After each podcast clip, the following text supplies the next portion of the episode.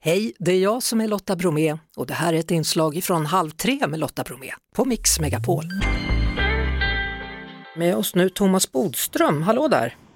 Hallå, hej! Hej! Diktaturfasoner inför öppen ridå, man tror knappt det är sant, skrev Jimmy Åkesson i en kommentar till att Socialdemokraterna, försvarsministern och migrationsministern berättade på en presskonferens att det här är ett säkerhets och utrikespolitiskt hot, Sverigedemokraterna. Ja, din tanke?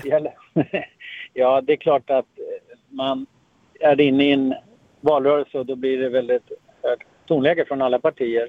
I det här fallet så är det ju så att med den uppgång som Sverigedemokraterna har så siktar nu Socialdemokraterna mer in sig på Sverigedemokraterna än på Moderaterna och då så trycker de ju på den ömmaste punkt de kan trycka naturligtvis, så fungerar det. Och då blir förstås Sverigedemokraterna med också väldigt upprörda därför att de vill inte alls prata om de här sakerna och sina systerpartier ute i Europa och så vidare utan de vill prata om det som gynnar dem, nämligen den brottslighet och bekämpning av brottslighet. Mm. Så det handlar om lite om vilken planhalva man ska vara på. Så att Sverigedemokraterna svarar högt här för att så fort som möjligt få den här debatten att lägga sig och Socialdemokraterna vill nog ha igång den så länge som möjligt. Men jag reagerade på att det ändå är en försvarsminister som står och kallar ett parti för, för ett hot, ett säkerhets och utrikespolitiskt hot, ett hot mot Sverige med andra ord. Borde man då inte kalla på polisen eller något? Ja, jag tror inte att man har sagt att någon har begått brott.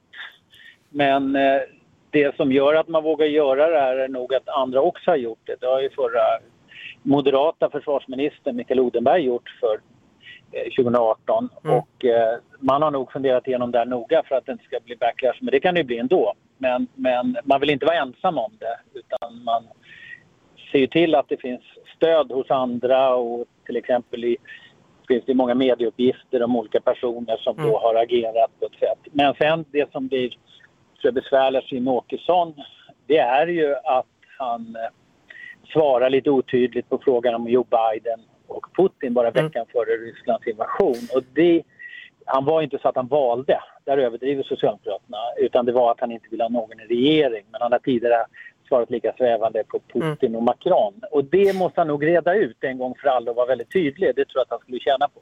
Men etiskt och moraliskt, jag tänker att någon som bara hör att försvarsministern, Sveriges försvarsminister står och säger det här partiet mm. är livsfarligt för vårt land. Mm. Alla Moraliskt och etiskt nu, på riktigt?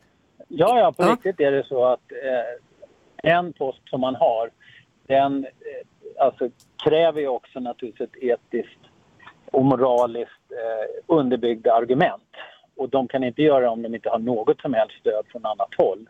Och ju mindre stöd de har, desto farligare är det. Och det är farligt att göra på det sättet om man är försvarsminister eftersom man ska vara också försvarsminister för hela landet. Så att man tar absolut en risk. Kommer det bli värre och värre? Ja, det tror jag. Det kommer att eh, hagla sådana här utspel eh, ända fram till valdagen. Det är redan ett högt tonläge via sociala medier på ett sätt som vi inte haft tidigare. Så det kommer komma från alla håll och eh, man kan väl säga allmänt att moralen sjunker hos alla partier i en valrörelse. Och eh, den här typen av valrörelse ser vi också i andra länder utveckla sig på samma sätt. Så att jag tror att det kommer att bli ordentliga med smockor åt alla håll och den som blir utsatt, utsatt för det kommer att reagera på samma sätt som Jimmie Åkesson har gjort idag, nämligen bli rasande och så vill man så fort som möjligt ge igen. Det är liksom en boxningsmatch där man inte vill få smällar utan man vill dela ut smällarna istället. Tack så mycket Thomas Bodström. Tack så mycket. Det var det. Vi hörs såklart igen på Mix Megapol varje eftermiddag vid halv tre. Ett poddtips från Podplay. I fallen jag aldrig glömmer djupdyker Hasse Aro i arbetet bakom några av Sveriges mest uppseendeväckande brottsutredningar går vi in med hemlig telefonavlyssning och, och då upplever vi att vi får en total förändring av hans beteende. Vad är det som händer nu? Vem är det som läcker? Och så säger han att jag är kriminell, jag har varit kriminell i hela mitt liv men att mörda ett barn, där går min gräns. Nya säsongen av Fallen jag aldrig glömmer på Podplay.